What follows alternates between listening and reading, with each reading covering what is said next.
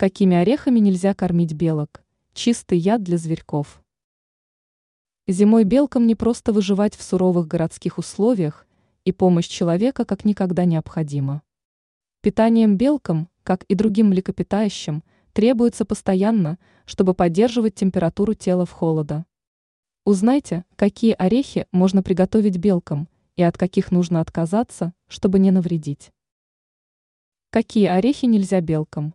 Люди кормят белок орешками с благими намерениями, но не каждый знает, что некоторые из них могут оказаться смертельно опасными для зверьков. Если вы идете кормить белок, то не берите с собой жареные семечки и орехи, только сырые и без соли. Самым опасным для белок окажется миндаль. Он содержит синильную кислоту, что для белок – чистейший яд. Белкам не стоит давать конфеты, шоколад, попкорн, чипсы, булочки. Эти продукты точно погубят животное.